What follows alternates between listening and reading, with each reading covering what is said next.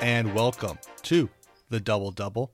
My name is David Dixon, and it's Thursday, July 1st, here in the afternoon, New York. Finally cooled off, getting ready for the 4th of July weekend. I'm joined on the line by my good friend and now multi time guest. The people wanted you back. My good buddy Matthew Starr, up, up in Bates. We were pushing this podcast back several weeks. We want to do a Knicks post mortem, and Matt finally feels ready ready to to face the world after the Knicks were eliminated by the Hawks in Game Five, and then obviously the Julius Randle not making the Olympic team disappointment. Matt is now finally ready to confront the people and talk Knicks and some other NBA storylines. Matt, how's it going?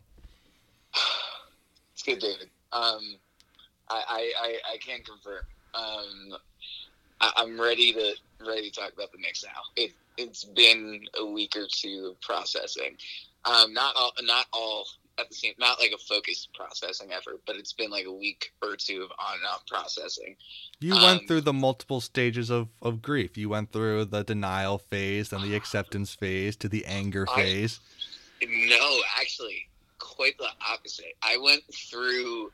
It, it was almost, almost like a mirror image of grief. It was like excitement because of how far above expectations, um, how far above expectations the outcome of the season actually ended up being. Um, but obviously, the excitement varied depending on the stage of processing. Because I was trying to think about just how happy I should be about what I expected to be um, a, an unmitigated disaster of a uh, of an effort this year. So uh, I went through like inverse grief, um, and Okay. now I'm at a place I feel comfortable with. Okay, well, you you were right. This this last Knicks season was a huge shock, a surprise. That's what made the team so much fun to watch and so much fun to root for. Was expectations were very very low. Young team, two first round picks this year, one from Dallas, and then having their own pick. Thought that they were going to be rebuilding, playing the young guys. Coach Thibs getting the young guys ready, playing hard. Well, uh, he got to play really really hard and and and hard enough that they ended up making the playoffs, the four seed, falling to Atlanta in round one, and now we know where Atlanta is tied 2-2. Eastern Conference Finals game five tonight. No Giannis in that one. Waiting to hear about Trae Young. So that game could be that that seems like a pick 'em to me, but focusing on the Knicks, going forward for at least next season, they won't surprise us in the same way of that uh, the result versus the expectations. Just because when you're the four seed, now it's okay. What's next? And the expectation now is this team is going to get back to the playoffs. You always talk about how you are reticent to go all in and dive deep onto the the Knicks bandwagon. So so just explain your thought process briefly as we head into the summer because the Knicks have a lot of choices to make this summer, but are you feeling hope or optimistic for the next season or are you sort of waiting uh, to get crushed again? I I feel nuance, um, and what I mean by that is You feel nuance? really- yeah, I feel nuance, um, and the reason I say nuance is because I, I, don't want to label, uh, I, I guess, the emotional soup that, that that's laying inside of me regarding the Knicks as any one thing because it's not right. So I am still remarkably guarded um, with my hope and or positive thinking when it comes to the New York Knicks. Um, if only because I, I guess just as a general rule, as a person, I, feel always better to be safe than sorry, and you can't really evaluate um, evaluate something in a very valid way without complete hindsight, and we're not at that point yet what I will say. Matt, the season's over. You can evaluate it in hindsight. Uh, no, no, no, no, no, I'm talking about years, um, years um, looking back, right? But point point being is, um, especially because, uh, well, I guess we can get into that later, but I'm thinking of a number of examples um, of things in NBA or just generally that you have seen one thing right after they happen, and then after a few years elapse, um, they become something totally different, right?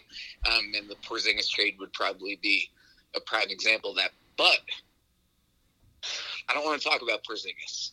He's toiling away in Dallas, and that's not our problem anymore. What I want to talk about is one simple thing: the NBA is a superstar driven league, right?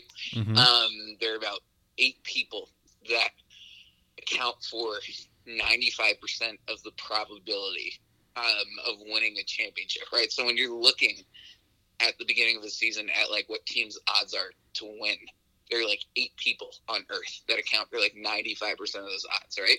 the Knicks need a superstar.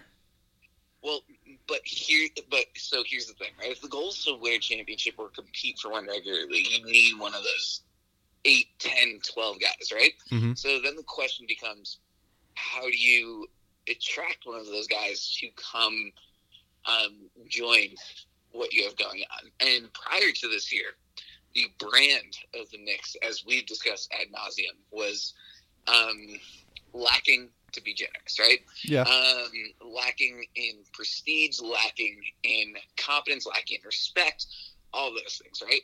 But now, whether it's valid or not, you have the coach of the year and executive team, at least those uh, that are outward public facing, right? Like Leon Rose, World Wide Wes, that seem to be respected amongst the decision makers in the league, I, uh, e.g., the Chris Pauls of the world. And you have a not only city, but space, Madison Square Garden, that again has proven itself to be the home of the smart, passionate basketball fan. And if I'm one of those 10 guys, or one of the future 10 guys, right? Um, and I'm looking at that recipe that combination of things is about eight million times. And I, I don't like speaking in hyperbole.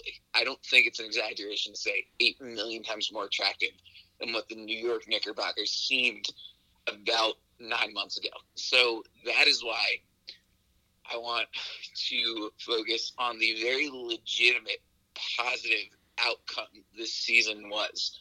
Whether I'm ready to give my heart back to a team that has stomped on it so viciously so many times? Not yet. Um, but I am optimistic, and I think that optimism is grounded in legit reality. Well, you're you're correct that in terms of how building a team, there's there's basically two ways: either free agency or trade at a proven star, or you draft and develop that player. And the Knicks now they have about 50 million in cap space next season at least because they have a really interesting decision and tough decision to make with Julius Randle because his contract next year is like partially guaranteed. Uh, so, they, so they have to figure out what they're going to do with Julius Randle and how much that they're going to pay him because is he your second best player? Is the goal then to get someone to come and play with Julius Randle? Is the goal to get two guys to come play with Julius Randle?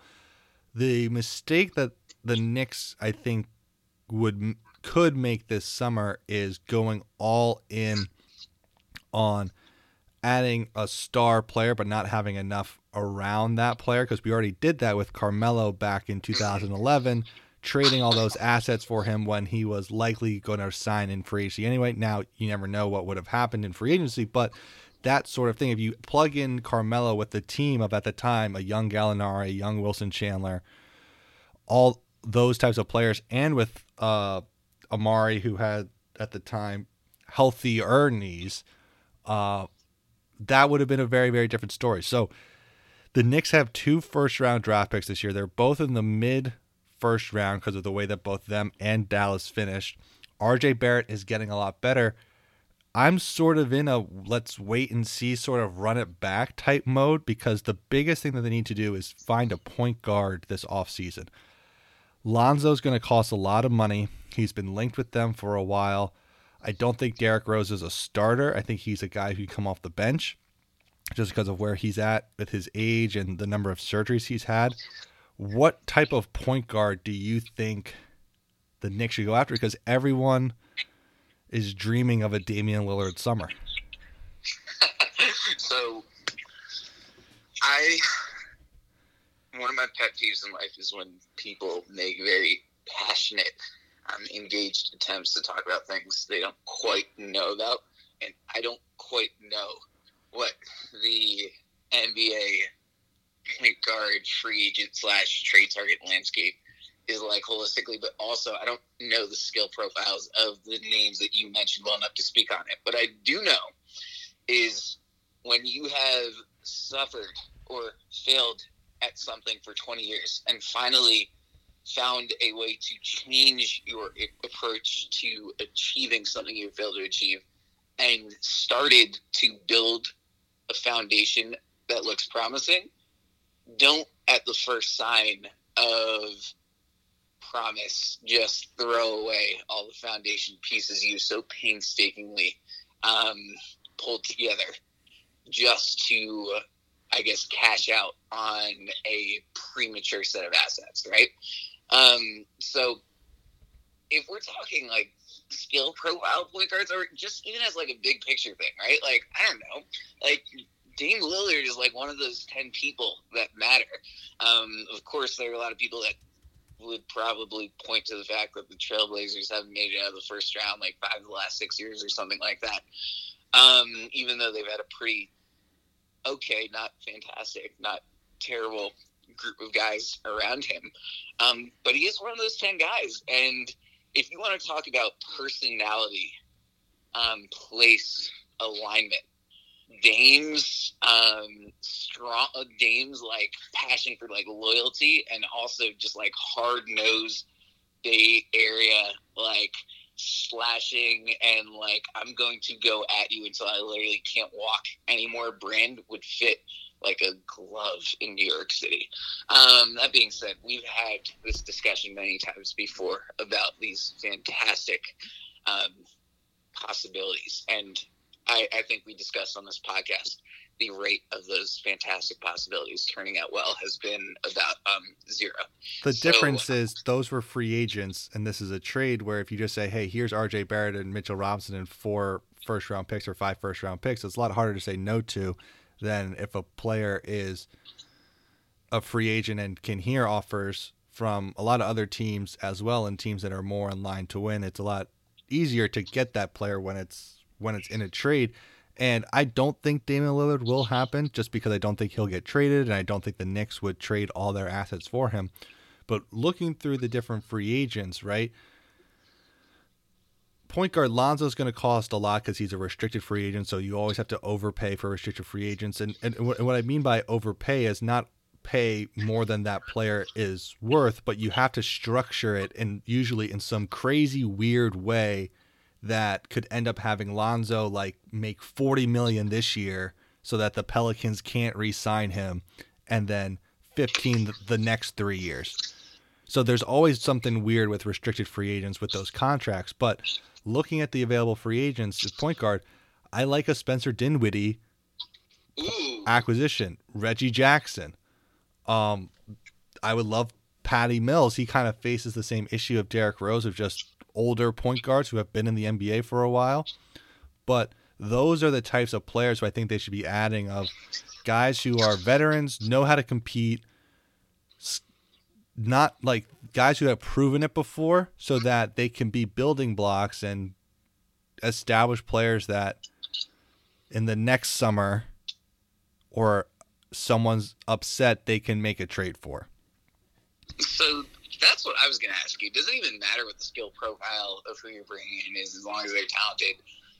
So it, it, it's insofar as their cultural fit because it seems like that's been the mo for the Leon Rose administration. I, I don't know if that um, if a cultural fit is like sufficient to create a competitive basketball team, especially uh, for something as fundamental to a good basketball team as a savvy point guard. But um, I, I don't know, like the, do you, like of those names you just threw out, do does any one or two in particular strike you as particularly Knicks-ish, given what Knicks-ish has meant over the past like ten months?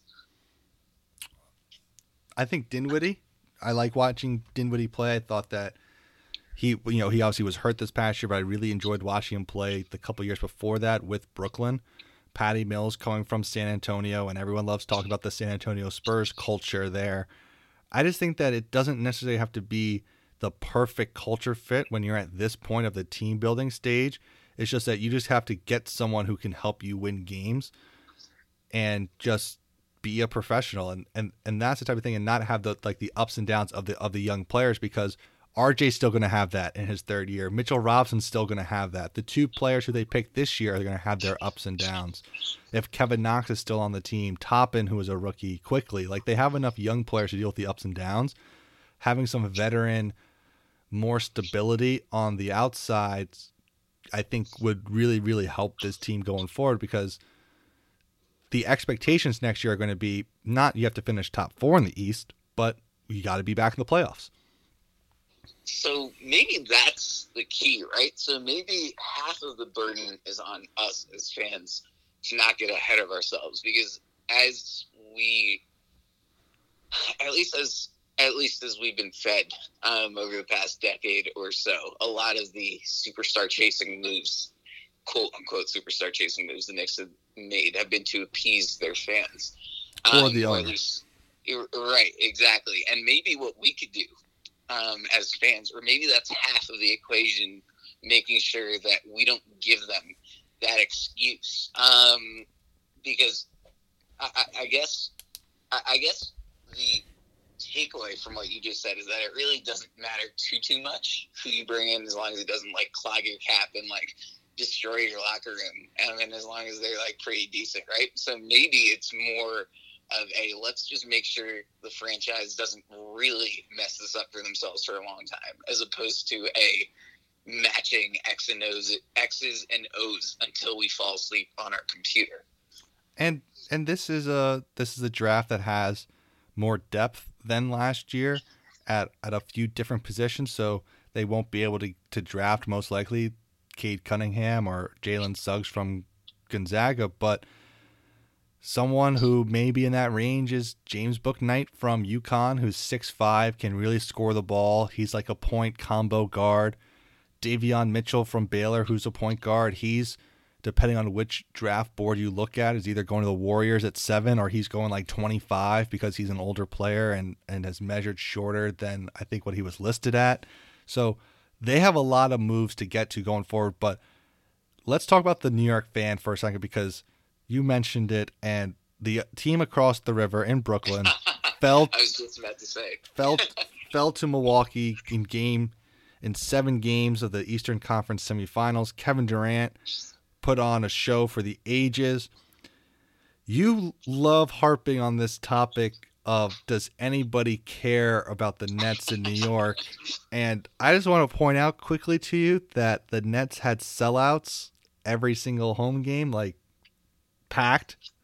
Um, okay. Uh, uh, uh, so with the vaccine requirements too, it wasn't a free for all. Like you had to do something to like get in besides just buy a ticket. You have to like pr- you have to prove that you were vaccinated. Um, so they also you know sold out with fully all fully vaccinated people too. Um, th- that shows to me that people care. Barclays was loud. You know the Giannis 10 second chant, uh, free throw chant, which is you know just stupid, but it was loud. They had an impact. I I think that's a correlational argument as opposed to a causational argument. And what I mean by that is just because the Barclays Center is loud um, and the Nets were playing well does not mean people care. Um, and the counterexample I would provide to you would be, I, I guess, any uh, maybe even our Oasis night uh, basketball games, right? Like just because that gym got loud does not mean that most of the people watching cared about our basketball team. You had teachers and students who literally barely knew the first rule of basketball, but they got loud because they bought into some momentary narrative of, oh, this is fun, um, whatever it is, right? And I think similarly, you could put Kevin Durant at the peak of his powers against Giannis at the peak of his powers almost anywhere in the United States with enough wealthy vaccinated people, and you would sell out. Um, and I don't think that says anything about the franchise. Um, it, it, it, as to why I love harping on it so much, we can get to that in a minute. But I, I, do you buy that, or do you think I'm out of my mind I'm just being a hater? I think that a couple things this year really went against them in that you have a spectacular team, one of the two or three best teams in the NBA, and they had no fans for the majority of the season because of the pandemic. Um, that could have created a lot of extra excitement, uh, excitement in New York in the regular season of all the people who are going to go see Harden, Durant, and Kyrie because the three of them are just phenomenal players, and they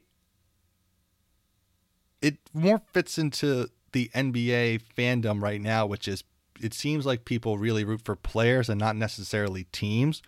So there probably are fewer Nets fans in New York than Knicks fans, but that doesn't mean that people don't care about the Nets because I think a lot of people really, really root for Kevin Durant and James Harden and Kyrie Irving. I mean, you walk around Brooklyn or New York, kids are so many kids have on Kyrie Irving jerseys. Like he's crazy popular. So then that's not about the franchise as much as it is about the players, which is a different conversation altogether. Um, and I guess a more a broader conversation about what it means to be an NBA fan nowadays. But I would still argue that kind of proves the point that people care about those three people, and you can put them in any city, and they would have as enthusiastic a draw, if not more. Um, yeah, I, I, I think I might die on that hill. I think that may be true. I don't know. the the real test will be next year. They'll be able most likely to have full occupancy for the entire season. They have a chance to win 70 games next year. Now, they are going to be an extremely expensive team next year and the years to come because Kyrie, Durant, and Harden are all extension eligible extension eligible this summer. They are all oh. max contract players. That's a lot of money. They're gonna. They already have type in those three, but continue to. Joe Harris is on a big contract. They're gonna have to be very creative around the edges with that roster with a lot of buyout guys the way that they were this year and and they'll get guys who are will take a minimum to chase a title but those three guys, if they are healthy, which is something, you know, Kyrie's battled injuries, Durant, obviously the oldest, he's battled injuries. If those three are healthy, there's a chance that team wins 70 games. And that's something New York has never seen before. A team that may be one of the best regular season teams of all time. Yeah. I that's absolutely true. Although I would draw. I, I would um, give two counterpoints. Um, one, and I think most importantly, given what's later on our agenda, the whole freaking point of throwing all your three money into three people, let alone those three people, given the reasons that you just articulated as to why they're uh, particularly susceptible to injury, is the whole like the whole reason you don't do that, right? Like because you're pushing a lot. You're you're not um, you're not, I guess, spreading out your risk, um, especially when your assets are particular. I, I, I, didn't articulate that well, but you know what I'm saying, right? Basically, well, like it's well, well, well, I actually think the opposite because as you, you you you mentioned that there's like eight to ten guys who really really affect if you can win a championship that year, and the Nets have at least two of them, and depending on Kyrie's uh, health status at the time, he he could be a, a third guy. And uh, I thought you were gonna say Kyrie's chakra. Is that? Uh, no, but you know, like he he's battled a lot of injuries in in his career, and so what this yeah. playoffs has proven is injuries happen at random moments. Trae Young steps on a referee's ankle, and he's out. Kyrie steps on someone's foot, and he's out the rest of the series. You know, when you go all in on these three stars, you, in my opinion, minimize your risk because even if one gets hurt, you still have two stars, which is more than enough to win a championship most years. And yeah, the rest of the roster may not be as great. You know, Jeff Green, maybe your fifth starter or your first guy off the bench instead of a peak Warriors team when it was Shaun Livingston in his, you know, prime or Andre Iguodala in his prime. Mm-hmm but that's why that team was the best team of all time. And these teams are just awesome and not the best of all time. But the Nets were rolling in the Milwaukee series. Harden goes down, and they were still up two games to one. And then unfortunately, Kyrie goes down, and it's a completely different ball game. And then Harden comes back and barely on one leg, the Nets still almost win. So we we've seen this. Like the Warriors lost the series to the Raptors not because Durant got hurt, but because Thompson also got hurt, right? Yeah, but I would counter to that. I think your point about risk mitigation with like those three guys is uh, very valid. What I would say to counter is I would use your first point against your second point, right? If if you're starting a season over in which you need to pay all three of those guys, you aren't going to be able to afford a Joe Harris buy up Blake Griffin. Um, a, I guess Dinwiddie wasn't even in the picture this year, but uh, Brett Brown, not a Brett Brown, Bruce Brown. What what what, what was that dude's name? Bruce Brown, right? Bruce Brown. Yeah, right. Like they got lucky with a lot of their role player gambles, and of course that's part of the game, right? But if you're running it back and you have to pay those three guys, and you can't keep those tertiary parts together, um, with whatever money you have left, then your odds of being able to compete if one of those guys goes down shrinks significantly. And I think the reason this year why it wasn't a tragedy is because they had the infrastructure in place, and for whatever reason, the numbers kind of like worked out, right? But I, I, I think the risk mitigation point that you're making is valid, but not as valid as it would seem based on uh, what happened this year. Um, well, because they, well, it, yeah. it's not if you have an owner who's not willing to pay the luxury tax, but the Nets do. They have an owner who's yeah. willing to pay the luxury tax. So will he be willing to pay the repeater tax four or five years from now when it's you know multiples of what it is now? Maybe. Well, that's that's a future issue. But for this upcoming season, they'll be fine salary cap wise. It'll be an expensive team, but it just means that they can't the, the the the sell to the top free agent. So like I think Patty Mills would be a good role player off the bench for this Nets team. Point guard come in, he can hit shots. Uh, it's been in a bunch of big games. You'll have to convince him to take three million dollars this this year instead of the 12 he may get from someone else. And I, you know, I'm just making up those numbers, but that's the type of hard sell they're going to have to do because they'll always be able to get the Blake Griffin guy in the middle of the season. It may not always be Blake Griffin, but those are the types of players that they're going to have to hit on. Uh, as you said, to build out the rest of the roster, because as great as those three guys are, it's they're still you have to put five guys on the court, right? So the Nets media narrative will continue. You wanted to hit on a bunch of others, so we're just going to get right into it. The 2018 draft class reevaluation. Okay, so I, I would lump that in.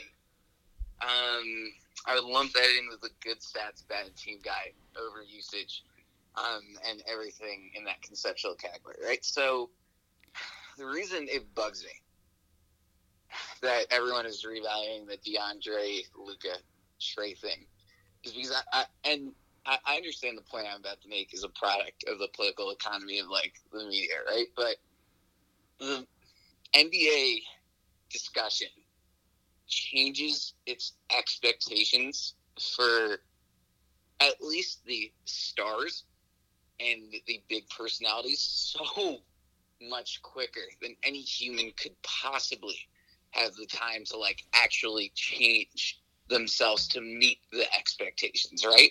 And I just feel like re a deeming Trae Young, who is 23 years old or something, which is our age, right? And for context, I literally could barely make a fruit shake without dropping my blender on the floor this morning, and I'm 23, right? So, judging or assessing his complete like his value as an NBA player at age 23 seems to be as premature and rash as an assessment can get right? And of course it's fun to speculate but i think the league was or at least fans were pretty thoroughly bought into the good stats bad team guy narrative with him and the uh, disappointing narrative with DeAndre right?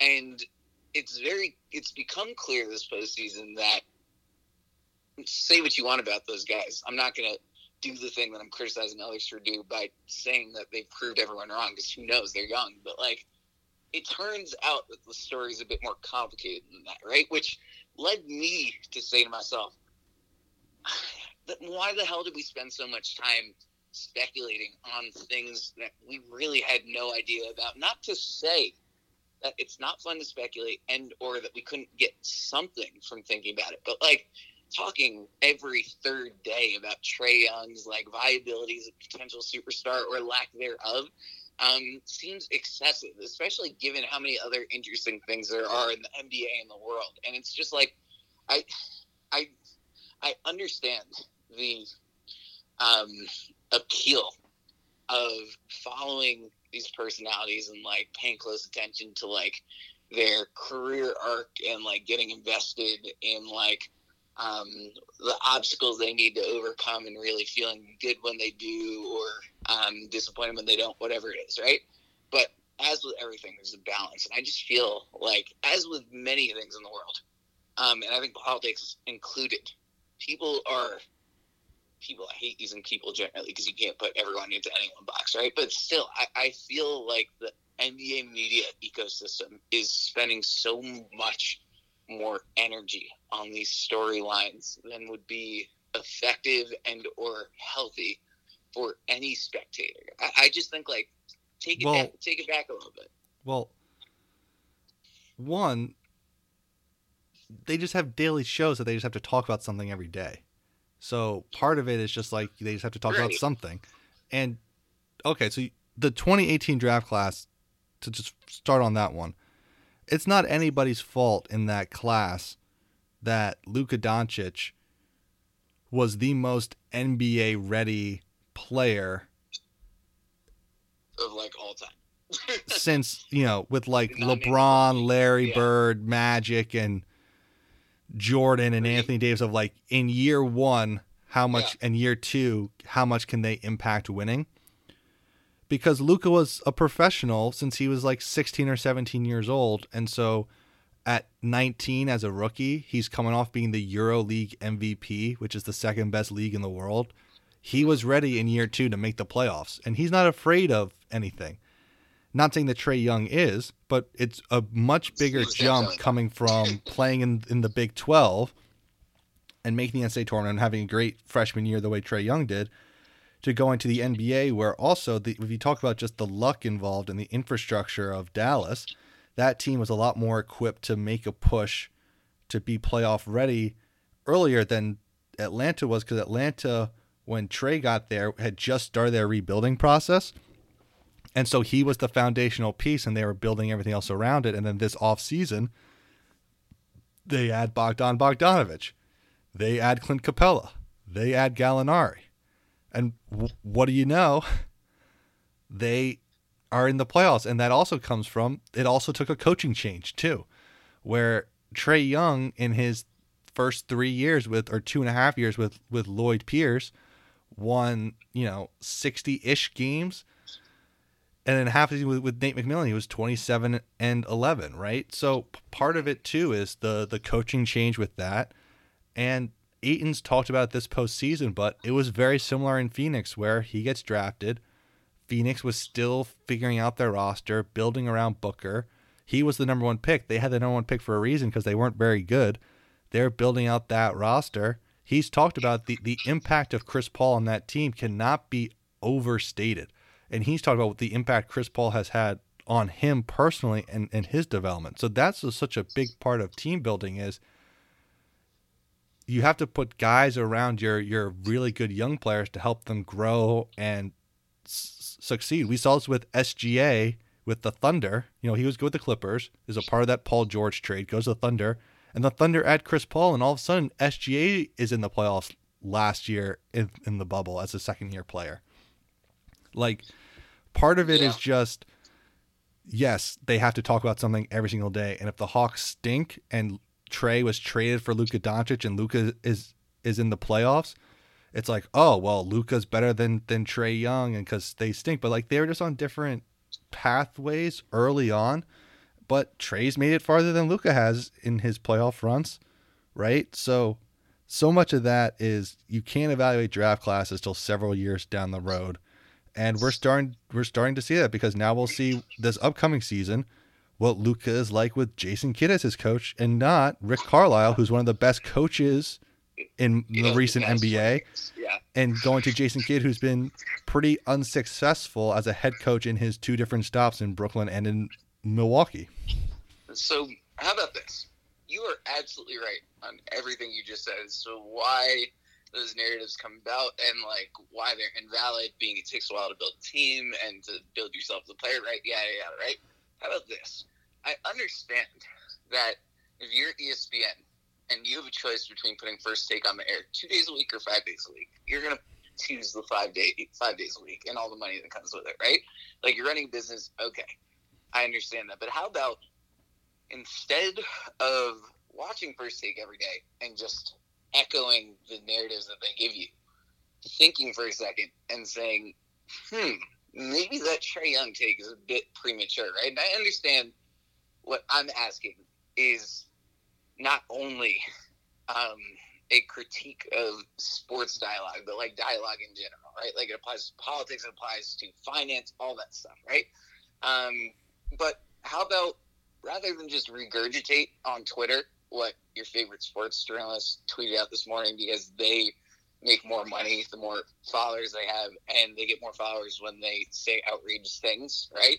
How about instead of just parroting it like think for a second. And i say that as somebody who recognizes not everyone has the tools to do that effectively all the time but no matter who you are you can stop and ask a question maybe not as effectively as you would if you had like the best education in the world, but you can still like stop and like ask a question, right?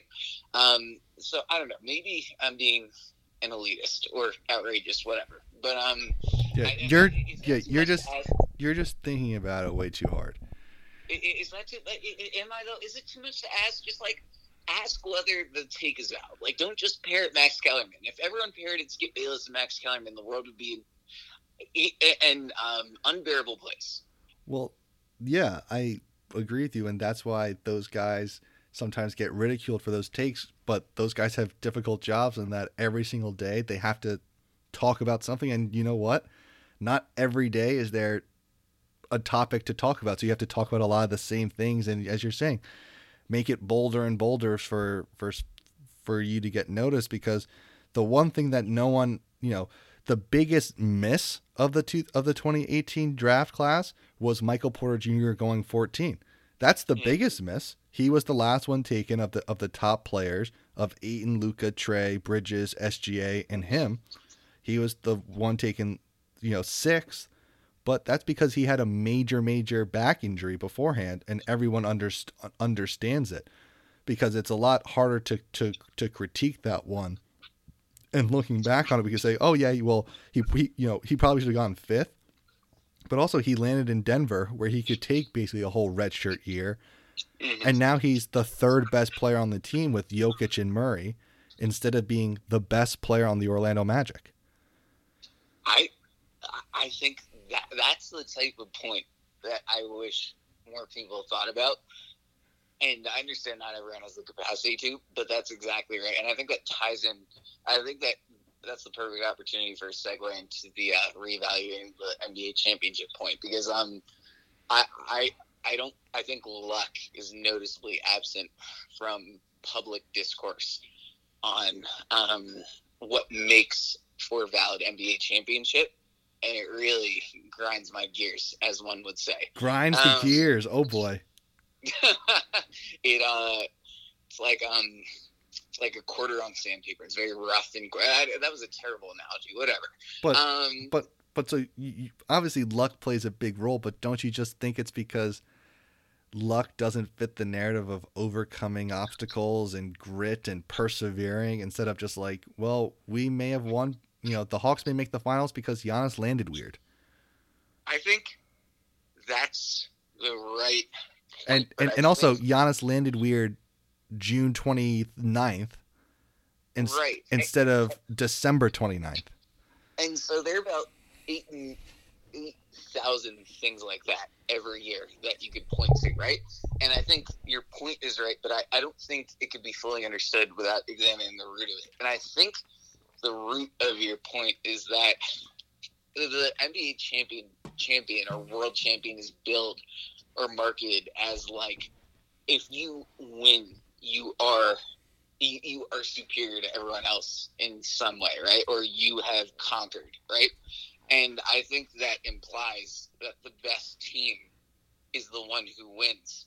And I don't think, I think that it isn't the case nearly as frequently as the marketing of the NBA like champion title would suggest it is. Um, I, I think if you look back at every champion in NBA history, the person that won is probably the team that the plurality of people who follow the league closely would call best a lot less frequently than you think so. Um, so I, I, think just the whole conception of what it means to be like NBA champion is just like a little bit, uh, a little bit underdeveloped or a little bit, uh, a little bit spun. Um, well, if, well, you know what I mean. Well, that's why there's the playoffs, and it's not just the best team at the end of the regular season that's declared champion, but that you have to go in these playoffs and these series and get to a point where you're playing a team in a best of seven and, and weird things happen that you're, you're you're definitely right about. Weird things happen every year. Teams start great in the season. They they go up and down. You know these are people as well human beings. They're they're they're not perfect and and things happen. And and this year you could say did did the best is the best team going to win the championship this year? That that's something that everyone's talking about. This is somehow an asterisk title. And you know the people who do this for a living say every title has an asterisk because you could put an asterisk on every single one. I personally only think I personally think that the only asterisk title of the last 20 so what years was last year because in the record books literally Union asterisk saying like was completed in October 2020 instead of June because of the pandemic yeah. in a bubble at Disney World. um but yeah, I mean luck is involved in in every single thing. I mean, look at Chris Paul. Chris Paul makes his first NBA Finals last night. The Suns played great last night. He was awesome. And end of the third quarter on, he was great. Well, he gets hurt in Game One against the Lakers. Comes back. Was he lucky or good that Anthony Davis also got hurt? Because if Anthony Davis doesn't get hurt, the Lakers are up two one, and I think the Lakers win that series. And I think we're instead of that, if Davis doesn't get hurt, I think we're talking about how LeBron's the best player of all time because he's about to win championship number five. So and then and, and then also yeah. and, and then also he gets put in the COVID protocol. Seems like he, he had COVID. He comes back. The Clippers tie the series, or sorry, don't tie it two one. Right, the first game he's back, the Clippers win. He gets undercut by Pat Bev in Game Five takes an awkward fall, somehow falling like balls first on Bev's foot, but he could have easily hurt his back or something when you get undercut, right? Is Chris Paul lucky this year that he hasn't got hurt, or is he super lucky this year to make up for all the times he's been unlucky in previous years? Because I've been flowing this theory that Chris Paul is cursed. That so that, that he's cursed. Saying, like he popped his hamstring with two minutes to go in a game six that they probably should have won, right? And it's like, like how, uh, like how can you quantify one luck versus one unluck? It's so ridiculous, you know. Like here, he, that I think Chris Paul's the key is the prime example of somebody whose narrative has been kind of like uh, hijacked by the meritocracy culture in NBA discussion, right? Uh, being that you have to earn every single thing that you've gotten. I think if you just l- look at how much value he adds to every circumstance he's been in, there's no question about where he belongs in the annals of like greatest point guards or players of all time. That was apparent a while ago, right? Like you didn't need him to pop his hamstring two minutes away from the NBA Finals to know that, right? Like, or you didn't need him to like hit and a scene freaking game winner against the Spurs in 2014 or whatever, or have Josh Smith and Corey freaking Brewer shoot him out of the gym uh, when he was like minutes away from the, the second round of your conference finals, whatever it was, right? Like you don't need all that stuff to know that. You can just look at what he at, at what his teammates say about him and how he controls the pace of the basketball game, and you can see that's the case, right? And I just think it's ridiculous to say otherwise. It's just like nobody who knows Chris Paul's career arc well would say anything else, especially especially as you said very well, every single freaking person who is anointed, um, who's anointed as a champion, has had just as many lucky moments to get them there as Chris Paul has had unlucky moments to prevent him from getting there in the first place, right? And there are about five people in the history of the sport that are so good that it doesn't freaking matter how lucky or unlucky they are. They were going to win three championships, right? And that list is like LeBron, Michael, Larry Bird, Bill Russell, Kareem, whatever, right? Everyone else is subject to luck, just like the rest of us in the world. And I, I, I, I, I, I don't think it would be as big of a deal if the narrative surrounding these guys didn't determine how popular and as a result how marketable they are in like a lot of business opportunities. And of course, they're all going to do fine if you're of that caliber anyway, right? Like Chris Paul and Charles Barkley are going to do fine whether they win a ring or not. Um, Think about still, it this way: like Michael Jordan, is he seven and zero oh in the finals if Scottie Pippen doesn't have the migraine game against the Pistons? Right. Or, it, or I, I, I, I, my favorite MJ counter argument is like if LeBron took two years off in the middle of his run to rest his legs and let his body recover, then he probably would have been able to go have like a freaking fantastic record in the finals too. I think that's a Zach Lowe argument. Um, like, yeah, well, yeah, like that. But don't you buy that? Like that, like if you talk to people on those Bulls teams or any team that's been in that like back to back to back space, I guess the Warriors the most recent example. The word that comes up most frequently is like exhaustion. Like they're tired from playing so many games. They're tired from fighting, from parsing through these like ego battles all the freaking time. And it's just like tired, right? So getting a break in the middle of all that can't be quantified as an advantage, right? Like that's a really big thing.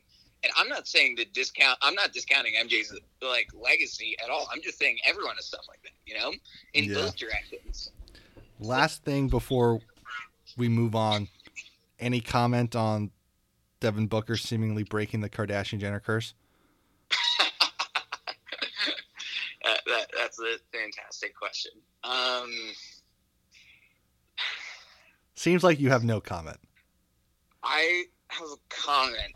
I'm just thinking about whether it's insightful enough to be worth sharing with more than just you because I, I, I especially when I get tired, I get careless with my words, and I don't know if my Kardashian take is worth the space. So actually, I'm gonna I'm gonna refrain from that one. Okay. Um, I, I, mm-hmm. yeah, I was, I was, gonna go go to Ben Simmons land, and that's just uh, well, that's well, well. Moving on, off season 2021 storylines.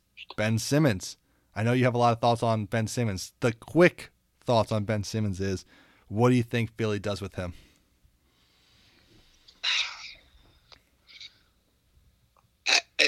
at least some other topics we talked about, like I thought about before, and I'm not particularly like super well informed, but I, I like thought them through. Ben Simmons, I, I don't think I could credibly say anything one way or the other. So I would flip the question back at you. How in the freaking world, if he and Embiid weren't close to begin with, can you even think about bringing him back after that fiasco? Um, because even if the situation isn't any less tenable than it was before, like what, what, how, how could now that the public side of it is like a disaster as well, like how can you even think about bringing him back? Because he's the best perimeter defender in the NBA. He's six ten. He's an all star. He was an all NBA player last year. He's really really good. That's how that's how you bring him back. Is that he's still he stinks in sometimes in half court offense, especially late, late in games. It seems like it's mental. It seems like it's also needs to do some a lot of skill work.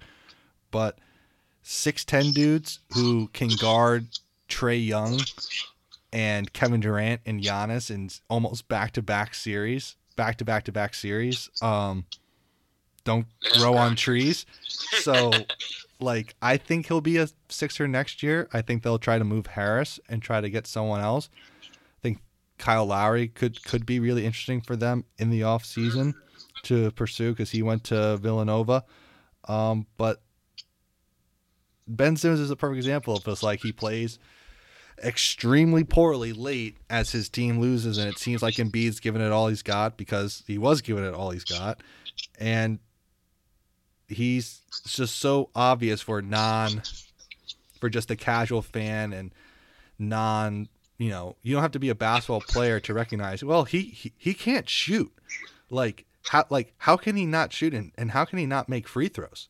So his flaws are very, very identifiable, which makes which exacerbates them as well, like Giannis's. Because people can't can't relate to like Giannis extendo arming on a Euro step to dunk seven times a game, but they but they can be like, one, why does he take so long to shoot a free throw? And two, uh why does he take so long just to miss it? And three, which is just a side point for me, why does everyone care so much that he's going over the the timing if he's going to miss it anyway? Like, like I get like you don't want to stand there, but like it's exhausting. Basketball's exhausting. Take an extra ten to ten to twelve seconds while waiting for him to shoot. Also, how about this? How about he looks like he, he's like strong and broad enough that he looks like you smashed two six foot ten humans together, um, and like one ate the other. He's like a superhero. physique. He, he's he's like a real life superhero superhero. who's also almost unbelievably likable and humble for somebody who is one of the three or four best people in the world in his profession, right? The video, the the video that got released with him and PJ Tucker talking at practice before. Uh, I think it Oh, was. I, fantastic, I, I think right? I think before it was it was either game three or game four. Where he was like, like I've airballed free throws. You know, I've airballed two in a row. I've you know missed shots. I've been dropped. I've been dunked on. Like basically like, and I just keep going. Like yeah. So how about admiring the fact that he's as good as he is and he still has a growth mindset, right? Like, yeah, how about yes, you could be a better free throw shooter, and I want to hold you to account on that. Like, we all have things that we need to get better at. But how about also, I appreciate everything you are at the same time. Like, I and I so, I, I mean, we can go. You know, I feel very always have felt very strongly about Giannis. Which which Um, which just just to clarify, your love started at the beginning because you're like this dude's name is incredible, and because you were the only person who put in any effort to pronounce his name. And So then- it, it, and- it, it was like seventy percent name, and then I, so I saw the name, and I was like, well, "What the absolute f?" Right? And then you, were in on the name, and then you saw a video of him in like preseason or in the regular season doing and- one of and his like, two-step dunks from from one Yeah. dribble, two-step dunks from half court, and you were like, "What is this sorcery?" and then- well, because because the spaghetti art, it, it was like it, it, it was like this. Uh, it, it was like you took six foot worth of human and you stretched it out to like six foot ten. And on top of that, you gave it like a supernatural feel for the game, and that was like. And then his 19 to be dunks- and his dunks just kept getting better and better as he started playing. And then you were like, so you, you would watch it again. He'd take one he'd take one dribble to go the length of the court and windmill, and you'd be like, what is happening? Yeah, I, I mean, I, I, so you know better than most. Uh, I, I've been enamored with him for forever. Um, going back to Dr. G's lineman class, the thing that crystallized uh, crystallized my um, affection for him was that block um, he had on Kevin Durant when he was like a rookie or something. Yeah. um, in Oklahoma City. Yeah, and he just came flying from like He's not What was- afraid. He's well, he. Uh, it, it was just like a normal person that would have been like a normal NBA player, which is as far from a normal person as you can get. But like a normal NBA player, it would have been like four strides, and he comes from like 28 feet out, uh, out away from the basket, and he like takes a step and he like glides in to take the ball from like this freak of a human being, and you can tell only a freak could do that to another freak. That's the only way that that that, that would even be remotely possible. I think also the reason why we both like Giannis is and was well, this is a reason why I really, really like Giannis is that and this is the the, the last thing before we'll we'll finish up is sports is an incredibly public stage. It's a public arena. It's literally in front of tens of thousands of people in person, hundreds of thousands, millions on television, you know, millions on social media now. And when you fail, you fail incredibly publicly, and it can be humiliating for a lot of people and, and for a lot of players. And his ability to just repeatedly fail and not be afraid of it continually on a public stage is what I really took away from from that video is the confidence to be able to basically pick himself back up after airballing two shots in a row, game 7 on the road and still have the confidence to post up Kevin Durant in in overtime and make that jump hook knowing that he may get fouled, making free throws at the end of that game the confidence he has to pick himself back up and to keep going and put himself back into those in, you know in, into those situations where he may fail again publicly is just inspiring in in a lot of ways and I'm a huge fan of Giannis. He's out tonight in game 5. I hope he's okay and, and that he can return in in game 6 cuz him winning a championship is it will just be inspiring. I mean, I would also love the Bucks Suns finals because I, I, could live with either one of those teams, two teams winning, right? Like either Chris Paul or Giannis, and in either case, I'd be delighted. Um, and that would be a fantastic, I guess, non-chalk outcome for the NBA, right? Like as far as like um, non-top three, like you know, they're going to be outstanding players in the league. Uh, winning either one of those two would be delightful, and I would be more than happy with that. Matt, always a pleasure. But before we wrap up, quickly, what are you reading right now? And uh, and uh, you know, quickly, what is it about? so you know, uh, quickly and um, what I'm reading almost never go together, but I'll do my best. Title of book um, and like read like the back summary. So I, I, I, and as you know, I'm never reading just one book. So I have three books going. Um, one book it, I, have had going for a while, but I, I had to break it up into three books because it's so big. Uh, the Power Broker by uh, Bob Caro or Caro, um, whatever. Um, won the Pulitzer Prize in 1975. It's 1,100 pages. I read the first 350. A lot of paper cuts. Um, oh, dude, a lot of paper cuts and a lot of brain aches. Um, it's a lot of freaking stuff and a lot of detail. It's basically the story of the planner um, and government official who built New York City. Robert um, Moses.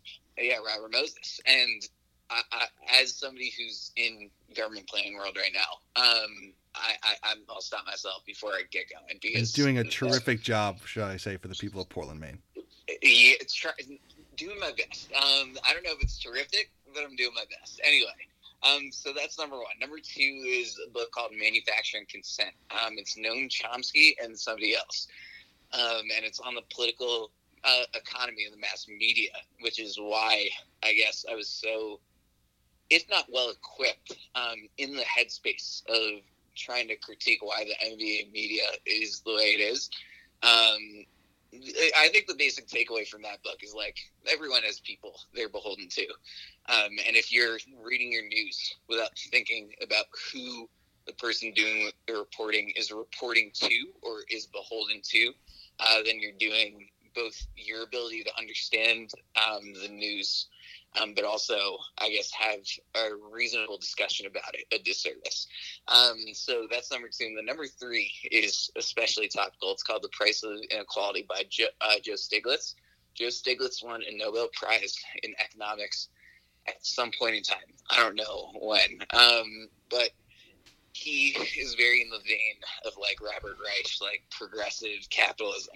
Um, and I hear a lot in um, a lot of the economics journalism I like to read about inequality being both a symptom and a root of the political division and instability that exists now in not only America and like the whole uh, Western developed world, right?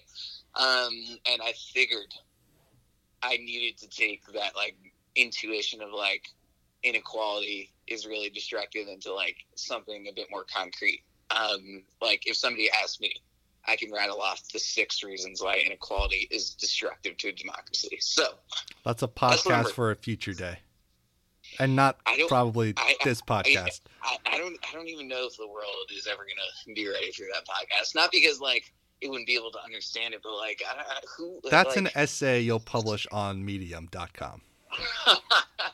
oh God, um, I don't, I don't know if I have the bandwidth to flesh that all out in writing. Although what I will say is, I did talk about why um, civic service or um, exposing yourself to spaces that you feel uncomfortable is uh, uncomfortable in is really fundamental to having a healthy democracy. In a blog post um, I wrote that hopefully is going to be out soon. Um, so maybe we're not as far away from that day um, of that podcast slash blog post happening as you would think. And if they don't publish it, just blog it yourself. That's what I was saying, dude. You, uh, the, the, the media masters can't stop me. Anyway. Exactly. anyway, Matt, always, always a pleasure having you on. That'll do it for this episode of the Double Double. If you like this podcast, you can find us on iTunes, Spotify, or wherever your podcast, where you can subscribe, rate, and review. Five stars would be much, much appreciated. Also follow us on Twitter at DBL underscore DBL podcast. We'll be back tomorrow. Take care and make it a great day.